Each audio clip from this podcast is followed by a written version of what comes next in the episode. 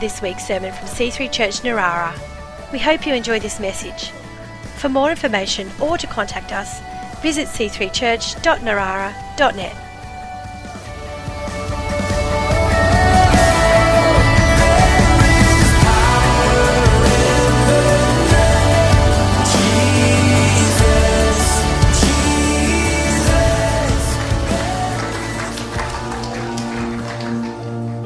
Thank you. Good morning. Let's pray. Hallelujah, God. Lord, we give you the glory, glory, glory, glory to you, our Heavenly Father. You are worthy. You are deserving of our glory, and we give it this morning. We thank you for your presence. Bless us this morning. Change us. Take a moment to receive what He is bringing this morning. It is real and it is good. We do receive it from you, Lord, right now, whatever it is that you want to do in our hearts today. Amen. Please be seated. Thanks, band. Good morning. So good to be here and continuing on our fantastic series on the Ten Commandments. It has been truly a blessing to hear just incredible teaching and preaching in this series. I've absolutely loved it. I've always loved the Ten Commandments, but this series really has given me an even greater appreciation for them. I just love so much that God would take the time to clearly lay out the path to holiness. He wants us to be holy and righteous like He is, but He doesn't hide it. He doesn't make it confusing and weird. It's just, here it is, and this is how to do it. And when you do it, you'll be blessed. It's so simple. And He did that for us in His kindness. He has given us these commands. So, like Hudson said, we have a double header this morning. Commandments eight and nine. Let's jump in, shall we? Exodus twenty, verse fifteen. You shall not steal. In verse sixteen, you shall not give false testimony against your neighbour. So there we have it. You shall not steal, you shall not lie. So I'm going to give you two stories of people who did both of those things, stole and lied.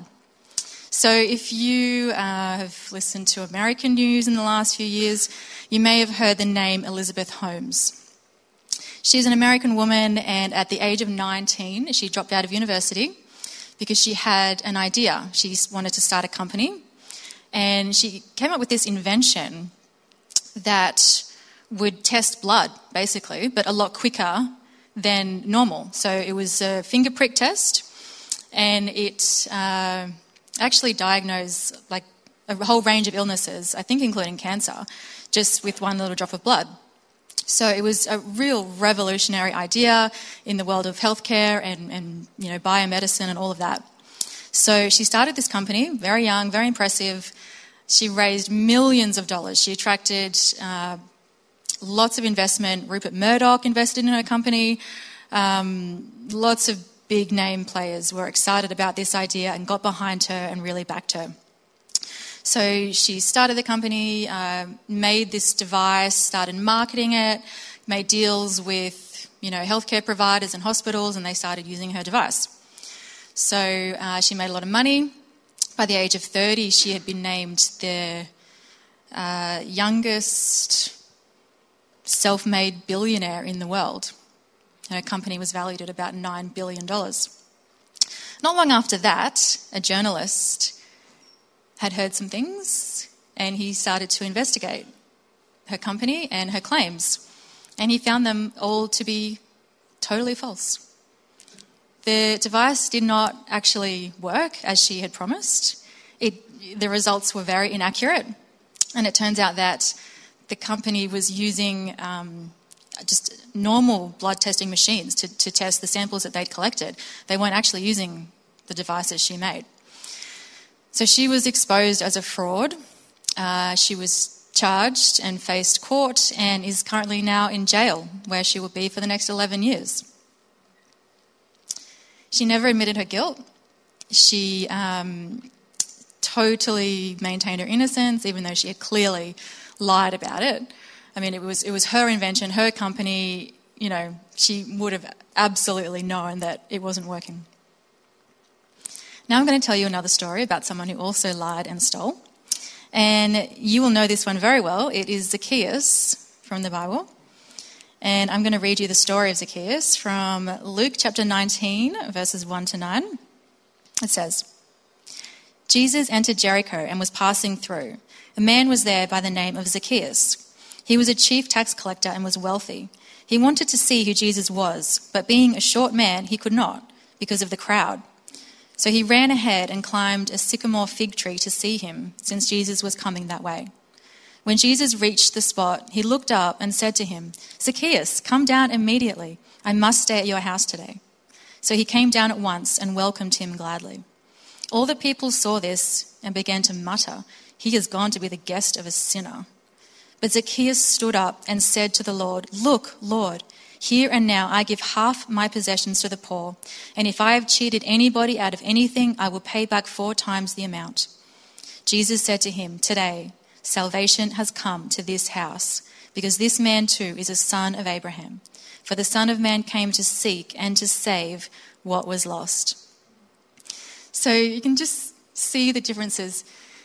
Zacchaeus was a liar and a cheat. He was a tax collector, and, you know, around that time, many of them were corrupt.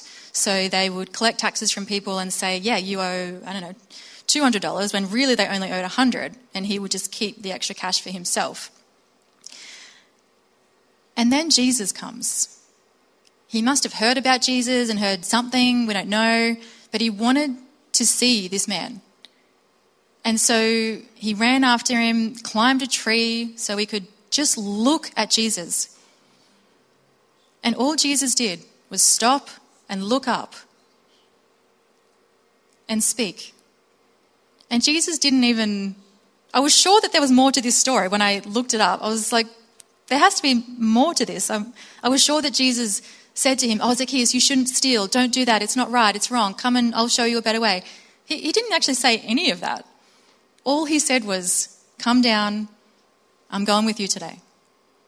And Zacchaeus' life was completely changed. That's all it took. One look, one word. And he turned his life around. So he left his life of, of stealing, of lying, and he was changed. Jesus really honoured Zacchaeus' faith. And he didn't do much. He climbed a tree. That was all he did. So, let's just look at what God says about lying. So we know that God hates lies. He hates them. And we know that because that's what he says in the word. Proverbs chapter six, verses sixteen to nineteen says, there are six things the Lord hates, seven that are detestable to him. Haughty eyes, a lying tongue, hands that shed innocent blood, a heart that devises wicked schemes, feet that are quick to rush into evil, a false witness who pours out lies, and a person who stirs up conflict in the community. So of those seven things there that is listed that God hates, two of them are about lying. So it's pretty clear God hates lying. Can't stand it. And then one more scripture on lying. Proverbs twenty-six, verse twenty-eight. A lying tongue hates those it hurts. So that's interesting, isn't it? A lying tongue hates the person that it lies to. Lying is not showing love. It's the opposite. So, so why do people lie? To get out of trouble, to make themselves look good. You know, lying has just become so normal and acceptable in our society. You know, every T V show you watch, like every, you know, American sitcom, you know, someone lies to someone and, you know, it's really funny because they don't know that it's a lie, and that's the, what the whole episode is based on. And at the end, they confess, oh, I'm sorry, that's okay, that was so funny. Like, it's just become this totally normal thing. But I was thinking about the way that lying is portrayed in T V shows and movies, and the reality of it is that when a person actually discovers that they've been lied to, they don't laugh and find it funny. People feel hurt, they feel humiliated and angry. Like, you think back to when you've discovered a lie that was told to you. It's very uncomfortable and upsetting, really. And that kind of behaviour is so damaging to relationships, isn't it? Because it breaks trust. A lie breaks trust. So the truth about lying is that it is always bad. The consequences are always bad. I, um, after I had children, I kind of realised how often adults lie to children. Like, it's a lot. I couldn't quite believe it. Like, and it was all done in fun and, you know, just tricking and, and stories that adults would tell kids. But I, I really didn't like it. It bothered me. And one day, um, my eldest son, Austin, came home from school. I think he was about six, and he was telling me all about the elf in his classroom. So if you are a um, teacher or a parent, you've probably heard of Elf on the Shelf. So what it is, if you don't know, so you buy like a toy elf and you put it up in your house or the classroom somewhere. And this elf, this is what children are told, this elf works for Santa Claus and watches all the kids to make sure that they're behaving well. And if they're not, then they report back to Santa and, you know, you might not get what you want for Christmas this year, kids. And so I'd heard about this. And Austin came home and he was like, "Mom, there's a real elf in our classroom." And I was like, oh, here we go. I know, I know what he's going to say. I was like, oh, okay. And he said, "Yeah, and it like moves around the classroom and it watches what we're doing." And I was like, oh, I, I can't let this lie continue, obviously. And so I told him the truth. I was just like, well, you know, like, I know it's a bit of fun, but it, it's not actually real. Like, it's it's actually your teacher that moves the elf around the classroom. And he was like, no, no, no, she doesn't. It actually moved by itself. The other day it was on the fan. Like, how would it even get there? I'm like, oh, my goodness, this teacher's creative. Uh, and I had to work quite hard, actually, to convince him that it was not true. And he didn't like it. He he almost wanted to believe it because it was kind of fun and exciting. But I knew that it was more important that he know the truth. And I didn't want to open a door of, of lies and, you know, these things coming in and then... because one day he's going to find out the truth. And I always want to be someone in his life who tells him the truth. He's going to hear so many lies out in the world and wherever. But I realised very early on I want to be a voice of truth to my children. And so that's why God says it. Do not lie. So simple. Black and white. So clear. No wiggle room. And it's great. It's actually great when you make a decision to never lie in any situation. To realise that a lie is never necessary. Not even once, not even a little bit, not even a white lie or a fib. They're all lies.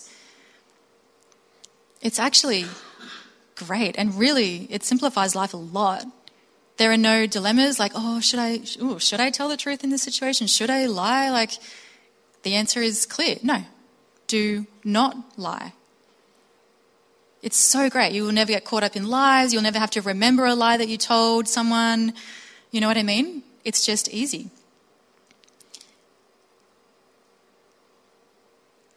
Ephesians four verse twenty-five says, "Therefore, each of you must put off falsehood and speak truthfully with your neighbour, for we are all members of one body."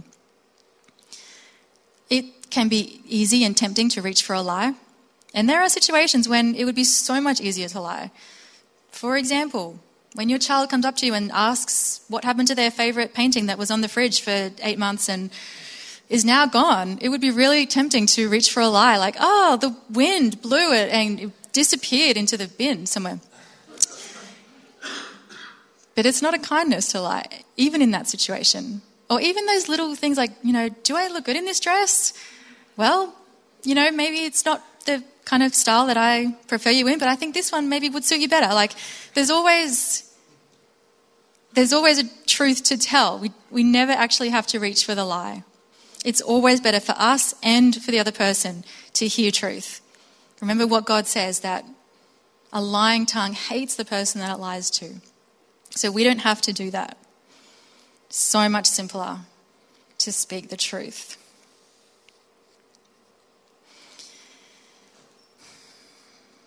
Which I could um, reiterate to my son. Even this morning, he came up to me and did not like what I was wearing and felt the need to be truthful about that. I was like, oh, oh, are you, it looks like a tent. Like, is it a raincoat or something? What are you wearing? I was like, oh, thanks, doll. And true, it's, you know, just because we can tell the truth, and sure, it doesn't mean we always need to tell the truth, right? Like, truthfully, I hate it when you leave your socks everywhere. To tell the truth, we don't have always have to tell the truth. We have to be wise. We have to be wise. Same thing with our kids. Like, you know, when your three-year-old comes to you and asks, you know, where do babies come from, we don't have to sit them down and give them a full, you know, biological, you know, step-by-step process. We use wisdom and we use sense, of course. So, stealing. Let's move on to stealing. Now, most of us in this room probably don't have a huge problem with stealing. Most, if not all of us, can walk into a shop and purchase with money what we want to buy and not feel tempted to take something without paying for it. So, we probably don't need a full lesson about stealing. Although I did used to know a girl, a teenage girl who did steal actually all the time, just because she could, and for some reason, she enjoyed doing that, and it actually was a big problem for her. So it can be a thing, and we need to stop that if that's our thing. God can help us. But God talks about stealing uh, in a different context in the book of Malachi. And it's the concept of stealing from God. And he is speaking to the Israelites through the prophet Malachi. And he says in chapter three, verses six to ten, "Return to me, and I will return to you, says the Lord Almighty. But you ask, how are we to return? Will a mere mortal rob God? Yet you rob me. But you ask, how are we robbing you? In tithes and offerings. You are under a curse, your whole nation, because you are robbing me.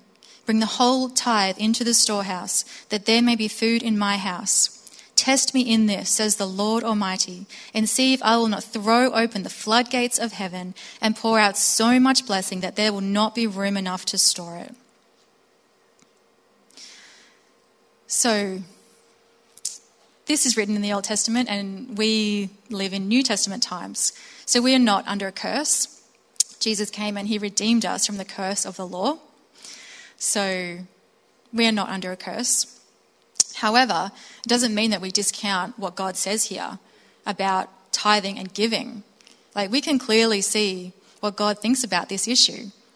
Like, he, he spoke to the Israelites because they had gone off course. He wanted to bring them back into line, and he says that. He says, "Return to me. Return to me, and I will return to you." Because he'd been watching them, and they were getting a little bit sneaky with their offerings and their giving. So they, in those times, they offered um, animal sacrifices. That was their offering to God. That was what was required by law. And they were meant to give the best of their flocks. So the best animal, the best looking, the fattest calf. But they were getting a bit sneaky. They were kind of just giving, like, the sick ones, or the ones that they didn't really want, or like the skinny animals who didn't look so good. And they were using that as their offering to God. And he didn't, he didn't like that. So when he says, "Return to me," and they say, well, well how? Like, like, what are we doing wrong? And he says, "You are robbing me." Like, what is, what is that? What, how can we rob God? God obviously doesn't need our money. And he says that in um, Psalm fifty. And I just love this little passage. This is God speaking. He says, Psalm fifty, verse nine to twelve. "I have no need of a bull from your stall, or of goats from your pens. For every animal of the forest is mine, and the cattle on a thousand hills. I know every bird in the mountains, and the insects in the fields are mine. If I were hungry, I would not tell you, for the world is mine and all that is in it." Just classic God, isn't it? I just love that. If I were hungry, I wouldn't tell you. Like, what can you do about it? You're a mortal man. There's nothing you could do to satisfy my hunger if I were hungry. He's like, I don't need your animals. I don't need your offerings. I'm God. I am completely self-sufficient. All the animals that you give me were already mine anyway. The cattle on a thousand hills belong to me. I don't need your offerings. So why, why, why did he say that we were robbing him by withholding the tithes and offerings? Because when we withhold tithes and offerings from God, we are robbing him of his true place in our lives. Because he has to be number one before money, before possessions, before anything else. And it's not only so he can be in charge and, and be the big man upstairs. It's not that at all. Everything God does, everything he says, every command he gives us is for our benefit. Because when God has his rightful place in our lives, when things are in order, that's the only way we can have true peace and true joy. Because that's how things are meant to be. That is what is good for us, to be under our King, the Most High God, the Saviour of the world. That's when things are right and in their rightful place. But when we hold back what is owed to God, puts things out of order. So God wants us to release us from the love of money and the fear of not having enough money.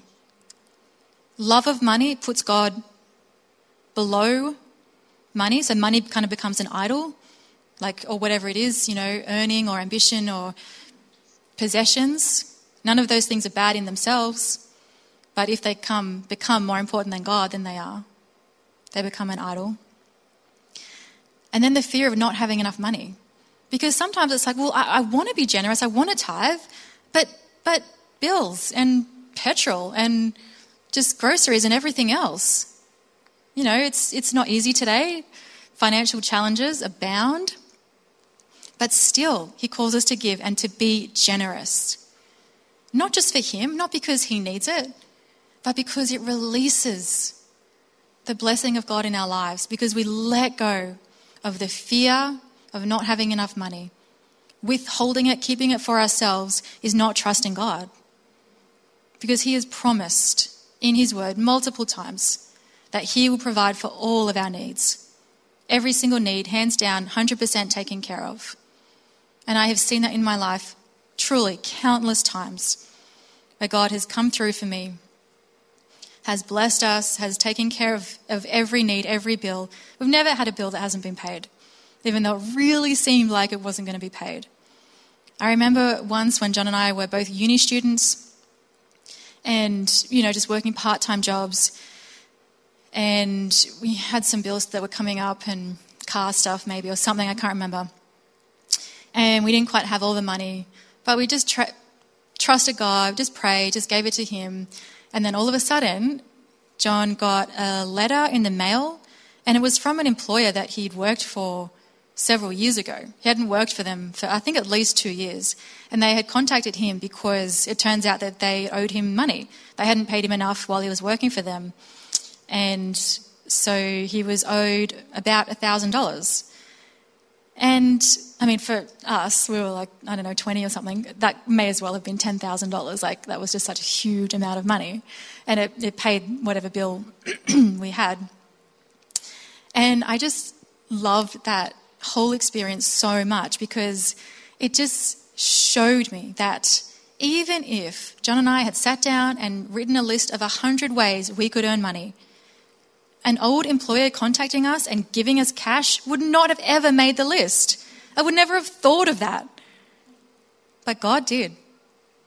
God could, he can create money out of nothing. It's never too hard for him, ever. He owns the cattle on a thousand hills, and he is our Father. He looks after his children always. We do not have to fear that there won't be enough money. Don't worry about that at all. And you know what? Petrol prices, don't worry about them. Don't worry. I know they keep going up, and it's a little bit scary getting petrol these days and just driving past the petrol place and looking at the prices. But these days, I'm just like, I don't even care. It just doesn't matter. God will provide. It's okay. I have tithed my whole Christian life ever since I was about fourteen and had my very first after-school job working at the local news agency. I earned thirty-two dollars a week, and it was amazing. And I love tithing so much. I love tithing into this house because this is where our tithes go, into the running of this incredible facility. Like, I love this place so much. This is where I got saved. This is where I came to know Jesus. This is where I met my husband and where I am raising my children. This is the house where I am loved and looked after, where I am brought into fellowship with God, where I am taught truly life lessons that have actually changed my whole life. It all happened in this place. And it, it truly thrills me to be able to contribute financially. Like, like why would I not want to give to this incredible building? And I know that it's not, it's not the building that brings all of that. It's not the walls and the roof. And if we had to have church out in a field, we would do that. And the Spirit of God would meet us. But isn't it nice that we don't have to meet in a field? That we actually have this fantastic building where so many good things occur every single week and year after year after year. Like where our kids are looked after and loved and taught the very ways of God. Like where they are out there listening to the Holy Spirit and learning how to pray. You know, where the youth come every Friday and are just blessed and are actually taught how to live a godly life so that they say no to the world and yes to the kingdom. You know, where we get to come every single week and make lifelong friends and relationships. This is an amazing place to give your money to. And we get the honour of doing that. Not only do we get that honour, but don't forget the promise. Test me in this and see if I will not throw open the floodgates of heaven and pour out so much blessing that you will not have room enough for it. That's a beautiful promise, and God is faithful to all his promises. He will not let you down. He will look after you. He promises. So let's give. Let's give. Let's really release God's blessing over our finances. Let's not hold back and keep it for ourselves. It's not worth it. Let's give generously. So, we want to do the right thing. We want to speak the truth. We don't want to be caught up in lies. We don't want to be tempted to lie and to, to steal. We want to have the right attitude towards money. But how do we deal with these things? So often it's like, well, I, I want to live that kind of life, but I get stuck or, or things pull me up and I stumble and, and, and fail at these things because we're human and, and sin trips us up. You know, it's just it's just like a garden, isn't it? Like the most beautiful garden still gets weeds, and the weeds have to be pulled out and dealt with. Speaking of gardening, I have really been getting into gardening lately. Yeah, come on, I know. It's really um, relaxing and pleasant, isn't it, to get out in the garden and, you know, I've even planted a few things and they're actually growing. I've even discovered this new product called fertilizer. Like, you might not have heard of it if you're not into gardening like I am, but it actually works, I promise. And, but do you know when you use fertilizer and, like, to make your plants grow, do you know what else loves fertiliser? The weeds. Yeah. So you have to be prepared to do a lot of weeding. And I do. Um, I actually really love a beautiful lawn. I've always loved that. So this grass out here I'm absolutely in awe of it. Adam Pula, thank you again. It's just beautiful. So my backyard is not quite the same, because I have three boys who love to play sport and really pound that grass with every ball you could think of. Um, but one thing you will not find in my grass is a certain weed, which is my gardening nemesis, and it is called Richardia. So it's a little tiny star-shaped weed, and it is a ground cover weed. And if you're not careful, it will overtake your grass. It will completely overtake your whole backyard. And I have been warring against Richardia for many years, and I am generally actually quite successful. So my, to be honest, my front yard, I've surrendered it to Richardia because I, I don't have the time to weed the front yard and the backyard. But in my backyard, I am winning the war against Richardia. And the really annoying thing about it is that it doesn't really respond to um, spraying. Not, you know, like at least bindies and clover, you can spray them and they'll die. Richardia, like, likes to pretend that it's going to die. It goes a bit yellow and a bit brown, and then it comes back again. So you, you really cannot kill it. And I've researched it and I've tried different things, and it really doesn't work. So the only way to kill this weed is to rip it out by the roots. And again, it's really annoying because the roots of Richardia are quite deep and intertwined, and so you have to dig them out. So I, if ever I find Richardia and I can spot it from a mile away, I'll be playing in the backyard with the kids, and all of a sudden, you know, I'll be about to bowl the ball to, to one of my waiting batters. And I'll be like, stop, I've just seen Richardia. And the boys are like, oh, Mum, can't you just get it later? I'm like, no, no. If I leave it, I will forget about it, and I'll come back in three weeks, and it'll have grown a metre. So everything is stopped when Richardia is discovered. I hate it. But like I said, the only way is to get it out by the roots. And so I get my trusty weeding tool and I dig it out by the roots. Because if I try and just pull it, I'll only pull the leaves off and the roots are still there, and then in a week, week's time they'll grow back again. And you know what? It's the same with God. When we try and deal with our sin and our issues and the things that keep on tripping us up on our own, all we're really doing is just ripping out the leaves, and the roots are still there. The roots are still growing, and then it just kind of comes back. So we need God. So these things that I've been talking about, all of the commandments, any kind of issue that you are dealing with, whatever it is, we need God's grace to help us overcome sin. And He is the master gardener. He knows exactly how to get these weeds out. They're not confusing to Him. They're not shocking to Him. They're not surprising. They don't put Him off. No issue puts Him off. No issue is too bad for Him to deal with. He loves you, and He wants to help you with these things. Just like with Zacchaeus, all it took was one look from Jesus, and he turned his life around.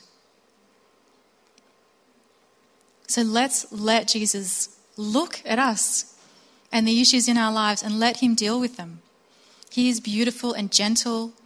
He does not condemn. He loves you, and He wants you to have the best life that you can have. And that involves dealing with things. And it's good, it's great. So let's pray this morning. Can I get the band to come up? And I just want us to pray and just bring these issues before God, because He is here this morning. He is ready to come alongside you and to help you dig out some of these things. And when you dig them out by the roots, they don't come back. You can overcome these things. So let me read one more scripture from Proverbs thirty, verse eight to nine. And it says, "Keep falsehood and lies far from me. Give me neither poverty nor riches, but give me only my daily bread. Otherwise I may have too much and disown you and say, 'Who is the Lord?' Or I may become poor and steal and so dishonor the name of my God." I just thought this was such a beautiful prayer to pray. Keep falsehood and lies far from me. Like, I don't want anything to do with lies. I don't want to speak a lie. I don't want to hear a lie. I don't want to hear something and, and entertain that, that lie if it's not truth. And give us the right attitude towards money. We would not be in lack. Like I said, God will not leave us. When it comes to money, He will come through for us every single time.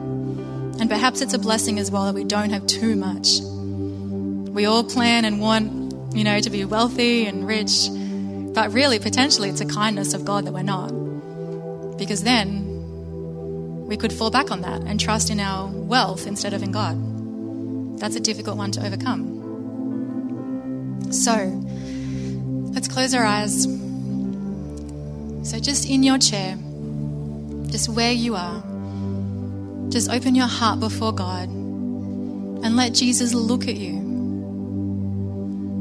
He stops everything to deal with these things. He was walking through Jericho and he stopped. He stopped in his tracks. Nothing else was more important than looking up at Zacchaeus and loving him. And he didn't lecture him or condemn him. He loved him. He invited him in. And that's what Jesus does right now. So let him look at you. Let him look at your whole life.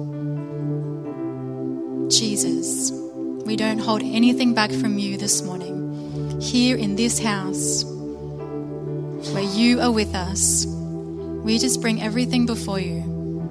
The good, the bad, and the ugly. We lay it before you. And you are not turned away.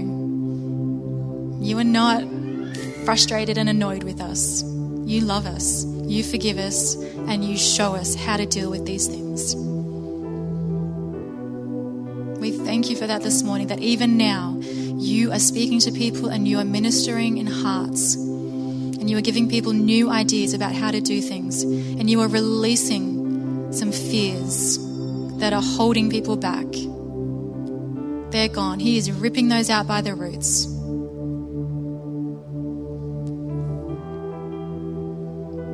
Holy Spirit, we let you work here this morning. Do what you will. We praise you, we love you, we glorify you here today, God. In the name of Jesus. Amen.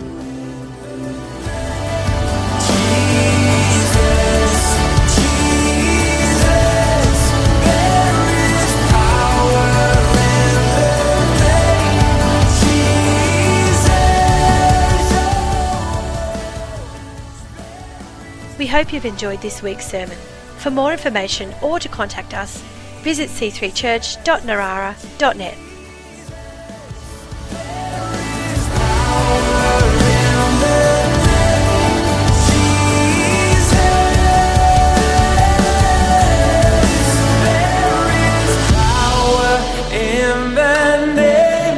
Jesus, Jesus.